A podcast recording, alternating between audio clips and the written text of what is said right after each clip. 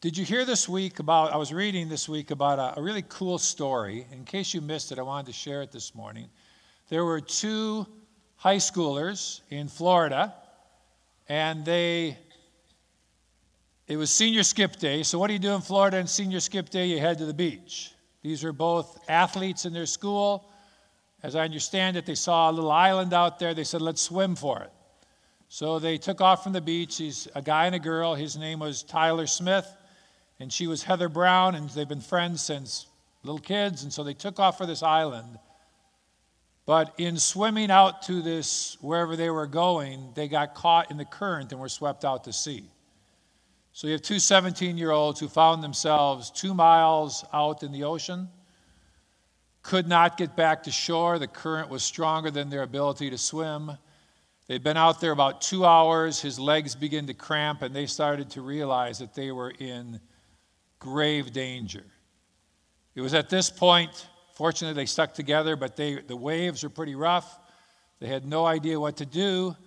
At this point, Tyler began to cry out to God, and his prayer was something like, God, please send something. Please send someone or some miracle to come save us because I want to see my family again. He was not expecting, no one, neither of them ever thought they'd be in danger. They just, high schoolers out swimming. And all of a sudden, they're looking at a life and death situation. Story continues that within minutes, a big white yacht appeared. They said, out of nowhere, this yacht showed up.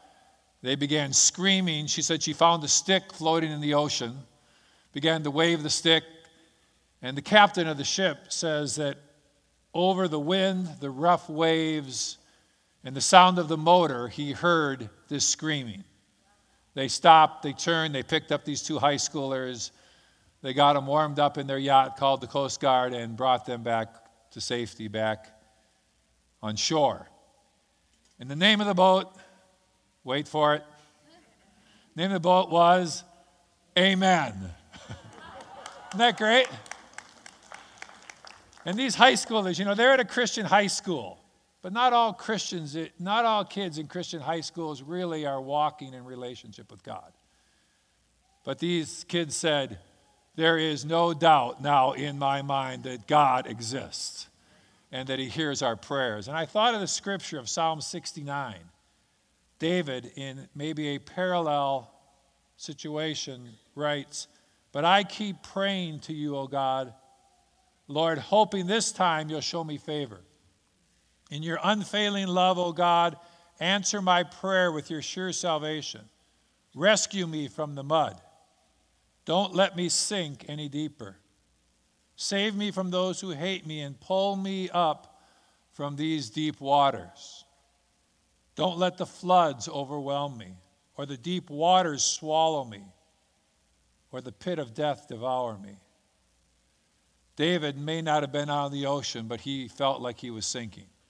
He felt like he needed God or he would die.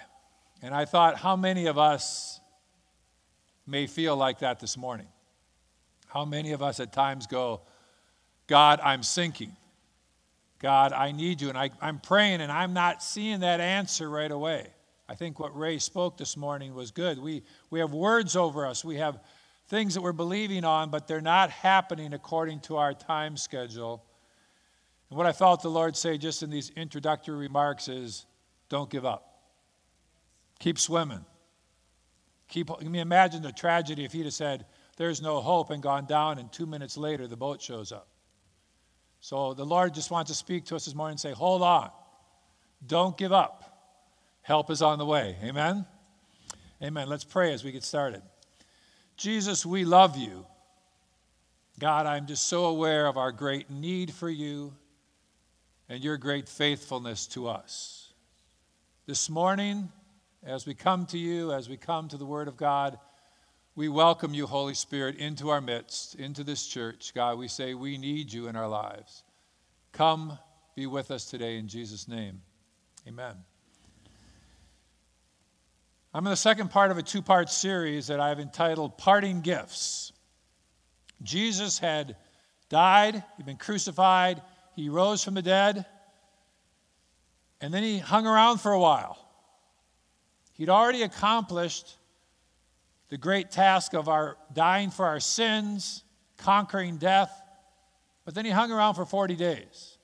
We see in the scriptures the number 40 seems to indicate spiritual significance, that kind of saying, hey, pay attention here, this is important.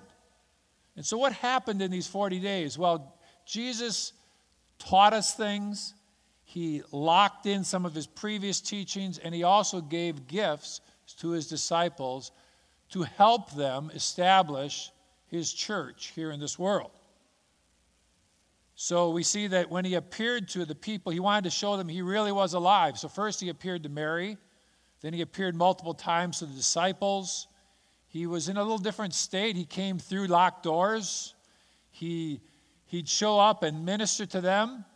We have the, the road, the walk to Emmaus, where he's walking with disciples, kind of shows up walking beside them. Appeared to 500 or more at one time. He was revealing the fact that he had died and that he truly had risen from the dead. And during this time, you have Peter, who had his last encounter previous to crucifixion was denial. He denied his Lord, his best friend, his master. In the real, when it really came down to the crunch, Peter failed. He didn't pass the test. And then Jesus shows up on the seashore. He'd appeared to him in groups, but this time was a little more intimate. He appears on the seashore and he said, they catch this whole boatload of fish, they come to shore, and then there's Jesus and Peter, and he we think of God sometimes as that righteous judge with the big hammer. You know, that's what the world says. That you got that guy just ready to smack you down when you mess up. Well, Jesus wanted to show that that is not the right image of God. Is God the judge? Yes. But in the moment of need, God's default, the default of Jesus was grace. Just say grace with me. Grace. If you remember one thing from last week, remember grace. In his great time of need, I can just see Peter wondering, and Jesus says, Hey, let's have some breakfast. Come, have a bite to eat. That must have ministered to Peter. He received grace in his time of need. But it's interesting as you read on a little bit there, then Jesus pulls Peter aside and he says, Feed my sheep. Tell him you're going to be a part of extending the kingdom, caring for those who follow me.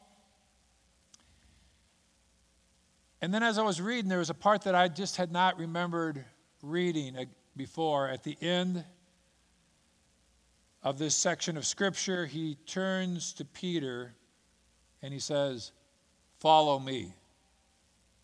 I thought, isn't that amazing? Probably the first words Peter ever heard from Jesus was, Follow me. He left his boats and he followed Jesus. But here at the very end, Jesus once again turns back to Peter, who's really messed up, and says, I know all that. Follow me. It's kind of like saying, hey, you're still on the team. You're still a part. And I can see Peter thinking, but after what I've done? And Jesus is like, yeah, after what you've done. Follow me. And I asked the question, what was Jesus thinking? I mean, try to picture you're, you're forming your team, you're getting ready to leave, and this is the team, this is the A team that you're going to leave the kingdom in the hands of these people. And Jesus calls Peter really to have a leadership role in that extension of the kingdom. And this is the guy who just choked at the key moment. And I, I would ask the question why would Jesus put such great trust in Peter? Ask that again. Why would Jesus put such great trust in Peter? And I think the answer is he didn't. Jesus did not trust in Peter alone. We read in John 2 earlier on when Jesus was in Jerusalem at the Passover feast, many believed in his name when they saw the signs that he was doing. But Jesus, on his part, did not entrust himself to them because they knew all people, because he knew all people, and needed no one to bear witness about man, for he himself knew what was in man. So Jesus did not entrust himself to men because he knows that in our hearts there's a lot of things that are not good. Because Jesus, whom all things were created by Jesus, mankind was created through Jesus. He's well aware of what's in man's heart, he knows what's in your heart. I've sometimes thought if we had to take our worst sins and wear them over our heads some Sunday morning, just write them on a plate and we're going to carry them around for all to see, I think we'd have a pretty empty church, don't you? I think we'd say, I think I'm busy this Sunday. I think we'd find a way because we know, we know ourselves. We know the thoughts that don't please God. We know the actions and the selfishness and the things we do in our own flesh that are not of God. Jesus would obviously have known Jeremiah 17 9. The heart is deceitful above all things and desperately wicked. Who can know it? So Jesus knew that men, hear me, without God, you on your own, apart from God, apart from His Spirit, you on your own are not good. You on your own were like sheep that easily go astray. On your own, apart from God, really is no good thing. So Jesus knew that, but now Jesus was convinced that Peter knew that too. And Peter's mess up strangely qualified him to lead the church. I want to say that again. I'm not encouraging you to mess up, right? But We've all messed up. And before this time, Peter was saying, You know, if everybody else denies you, not me, oh, not me. I mean, I will follow you to the death. I, you know, I, I can do this. I will stand by you. I'm that guy. They may all fall away, but not me. Counting in his own strength to be strong in the moment of testing. And then he failed.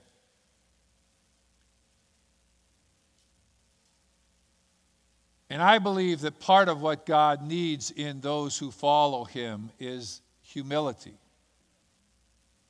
Humility that says, God, I need you. If you ever get to the place in your life or in ministry where you think, I think I've got this, I heard of a man that was a nationally known man, TV, serving Jesus, and things were going so well, he made this comment. He said, You know, we're doing so great, we don't even need God anymore. He was making a joke, but out of the depths of your heart, your mouth speaks. And he'd got this systematized, and things were really going great. And somewhere in his heart, he thought, I think we can do this really without the Lord. And he speaks of that in later on, saying that was the beginning of the end. And one of the things that qualified Peter is I believe he realized that outside of God's help, without the Spirit of God living and working and moving through him, Peter now realized that he could not fulfill the purposes of God. And that's a good place to be. Peter was now restored by the grace and forgiveness of Christ. He was wiser because he realized the weakness of his own strength. He knew he'd fall on his own. Peter was convinced at this point that he needed the Spirit of God. See, not long before the crucifixion, Jesus had been talking to his disciples. He asked them, What do people, Who do people say that I am? And they answered him, but the key question was, and who do you say that I am? Who do you see me as? Christ was asking them. And Peter, always first, always energetic, blurted out, You are the Christ, the Son of the living God. And then we read Jesus' answer. He says, Blessed are you, Simon Bar Jonah. It's interesting, he uses his full name. It's kind of like when a mother's really mad at you, right? Kent Raymond Norell, you better get, you know, you know you're in trouble when you hear the middle name. Well, somewhere this was excitement. This wasn't trouble, but he says, Blessed are you, Simon Bar Jonah, for flesh and blood has not revealed this to you, but my Father who's in heaven. And I tell you, you're Peter, and on this rock I will build my church, and the gates of hell shall not prevail against it. I'll give you the keys of the kingdom. I love keys. I'll give you the keys of the kingdom, and whatever you bind on earth will be bound in heaven. Whatever you loose on earth will be loosed in heaven. Peter got that one right. He's going, Yeah, I nailed it. Love it when you get those answers right. And Peter had this revealed to him by the Spirit of God. And Jesus says, You're going to be key in the kingdom. You're going to be one of the leaders that, that establish my church here in this world. Peter would lead the charge, but then he messed up royally. And I wonder if Peter thought, I think Jesus is going to have to find somebody else. Not after this. I mean, after my mess up. Do you think Jesus knew that Peter would mess up? Who knows all things? He knew. In fact, even when Peter said, I will not deny you, Jesus says, Yeah, yeah, you will. Tonight, in fact. Do you think Jesus repented of saying, I'm going to use Peter as a key leader in my church? I don't think he did. Even knowing that Peter was frail and would mess up. And all of this really prepares us for the foundation for Jesus' most important parting gift. Acts 1 8. You will receive power when the Holy Spirit comes upon you.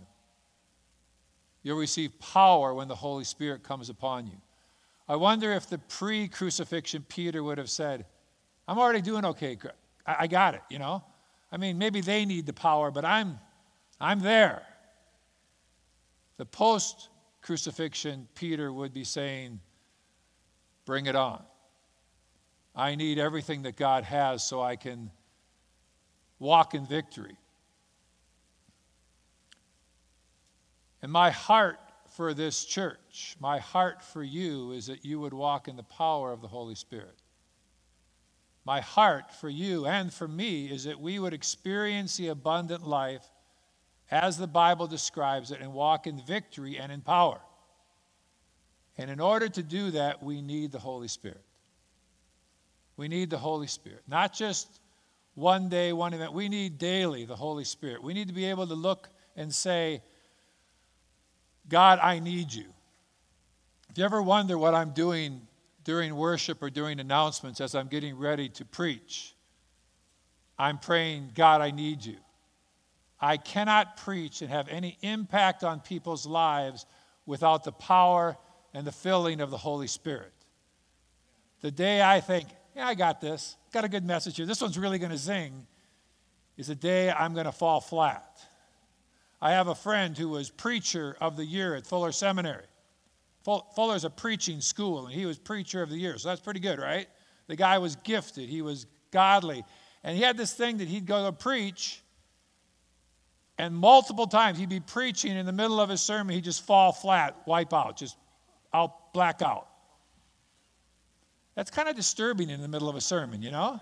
When the preacher just crumples behind the pulpit. It, it kind of loses whatever points you might be making. And he went to the doctors and they found nothing wrong with him. But this happened. He'd get up there and preacher of the year be crumpled up and calling 911 and and I, I, talked to him later. He said, You know, this was just God's way. God gave me a gift to preach, but He just let me know I can. He says, I felt like I was just going, ding. and he just, so he said, But I tell you what, it makes you dependent upon God. You're getting up there in the pulpit and you're going, Oh, God, help me. Help me not to wipe out behind the pulpit. That's good. It's a faithfulness of God saying, Look, you're gifted, but all of that is from me. And that can be taken away in a moment. And any impact through your life is because of the Holy Spirit working through you. I find as a pastor, I love the, the emails of encouragement.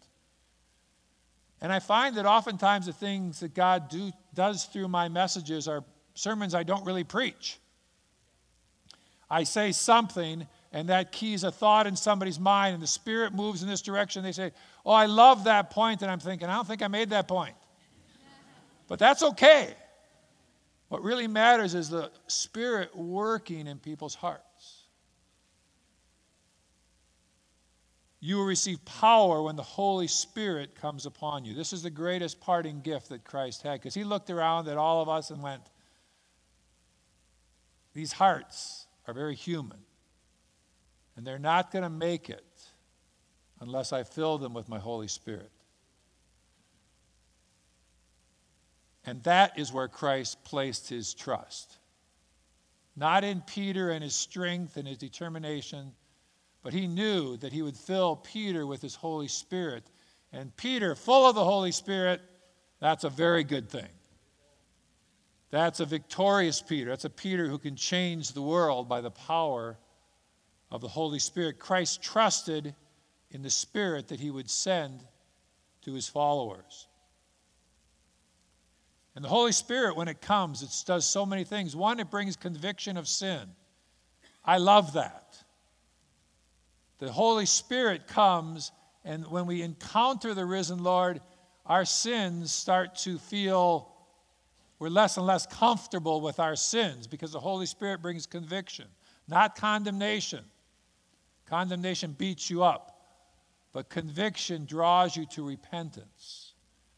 And the good thing about that is the Holy Spirit is alive and well today. Amen? And He brings conviction. And let's let Him be the one that convicts. We don't need to be junior Holy Spirits, right? It's not your job to help bring conviction of sin. There may be times to talk to a brother, I get that, but the, the point really is the Holy Spirit can do that. Praise the Lord that that's not my job or yours. The Holy Spirit is the comforter. He brings us comfort in times. How many of us need comfort? You're walking through a situation and your heart is in turmoil, and we need the comfort of the Holy Spirit. The Holy Spirit's our helper, He walks alongside of us. You know, I just have become more and more aware of how much loneliness there is in life. And that even those of us with marriages and children and people around, we can still walk through a life feeling very alone. But the Holy Spirit comes to walk with us, to be with us, to bring comfort, to leave us not alone. He said, I won't leave you alone, I'll send the Comforter. And He's the one that gives us gifts. So here's the take home that one of the keys to walking victoriously in this life is to face our own sinfulness, our own limitations. To not believe that you're good enough on your own and you can make it on your own and you don't need the Lord. Face your own limitation.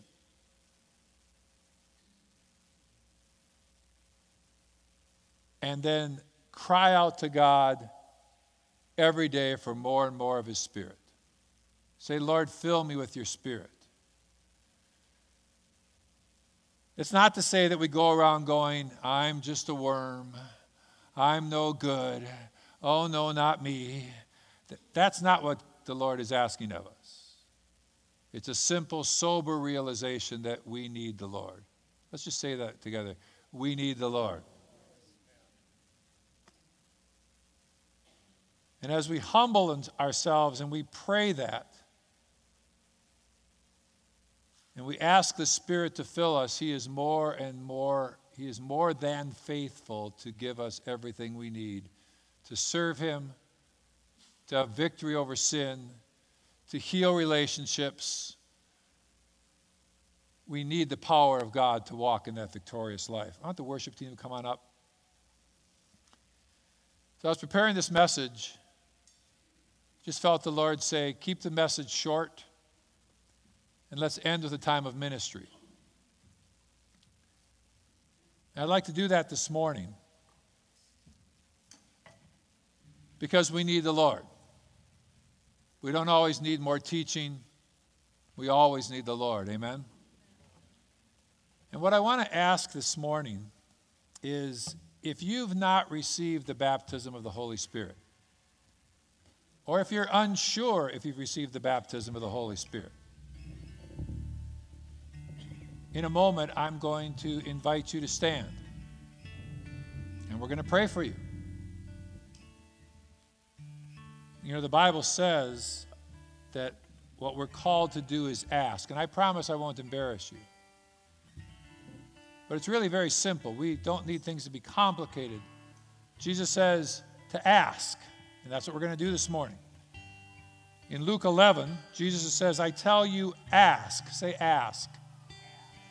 Ask, and it will be given to you. There it is.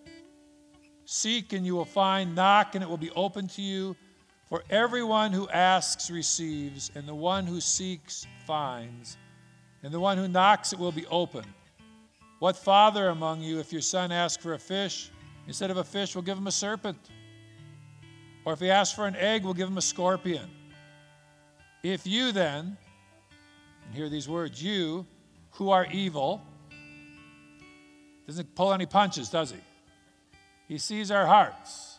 If you then, who are evil, know how to give good gifts to your children, how much more will the Heavenly Father give the Holy Spirit to those who ask Him?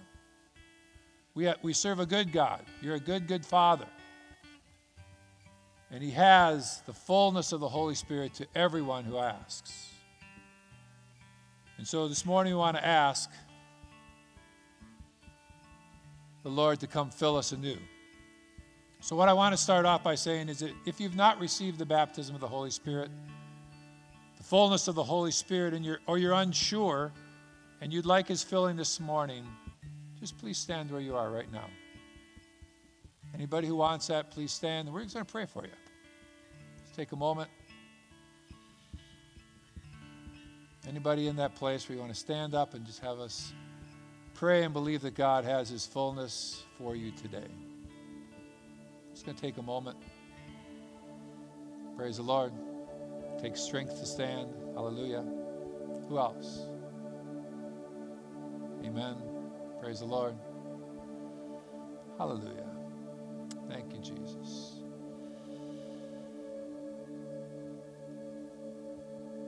I'm going to wait a minute, just don't want to miss anybody today. Thank you, Lord. Thank you, Father. Hmm. Praise the Lord. Probably a few more. Feel that tug. You aren't sure. Can't go too wrong asking for more of the Holy Spirit. Thank you, Lord.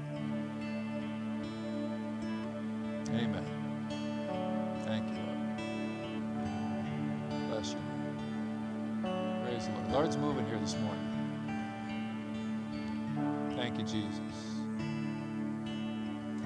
Let's just do this, those that are around them. We believe in the body of Christ, ministers. Just somebody's put a hand on their shoulder, lightly on their shoulder, or take their hand. If you got to move out of your seat, feel free.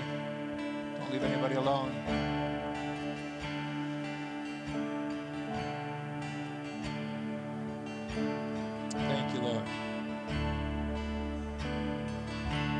Those that are asking for the fullness of the Spirit, just repeat after me as we pray. Because the Lord calls us to ask. Just say, Thank you, Father, for sending your Holy Spirit. Just repeat after me. Thank you, Father, for sending your Holy Spirit. I need you in my life. I can't do this on my own. So I ask that you baptize me in the Holy Spirit right now. Name. Come, Holy Spirit. Come, Holy Spirit. Thank you, Lord, that you are true to your word. I want to pray, I'll pray over you. Thank you, Jesus, you're true to your word. That you honor those who stand and whose hearts are to seek more of you. We wait upon you this morning. We say, Come, Holy Spirit. Fill each and every one that is taking that step to say, I want to be filled with the Holy Spirit. Oftentimes, as we're filled with the Holy Spirit, the Lord may release us in the gift of tongues. Lord may put just some language you're not aware of in your heart. Just feel free to speak that out. Could come later, but we're believing the Lord just to give us that gift, heavenly prayer language. Thank you, Jesus. Just feel free to pray out. Thank you, Jesus. Thank you, Father. Thank you, Lord, for your presence with us this morning. I want to invite the rest of the church. Everybody else stand, please. Let's all stand. I'd like to invite all the church to put their, open their hands before them. If you want more of the Lord, just open your hands, just as a sign of receiving. let's pray for the Lord for a fresh touch of His Holy Spirit. Don't be somebody that says, Yeah, 30 years ago, I. That's great. That's wonderful. We need those landmarks. But Let's be those that say, Lord, fill me anew with your Holy Spirit today. Fill us, Lord. Come, Holy Spirit, fill us in Jesus' name. Thank you, Lord. Holy Spirit, you are welcome here. Not just here at City Hill, but Lord, you are welcome in me. Father, bring Holy Spirit. Holy Spirit, bring conviction of sin. Father, bring wholeness as we experiencing communion this morning, Lord, we, we receive that wholeness, that washing of your Holy Spirit. Come, Holy Spirit. God, we are weak without you, but we are strong. I can do all things through Christ who gives me strength. So, Father, we ask for that strength and that power to stand against sin, to understand your word, to speak with boldness and with kindness the truth of your gospel in this world. Come, Holy Spirit. Let's just worship with a song or two, and then I'll close in a couple minutes.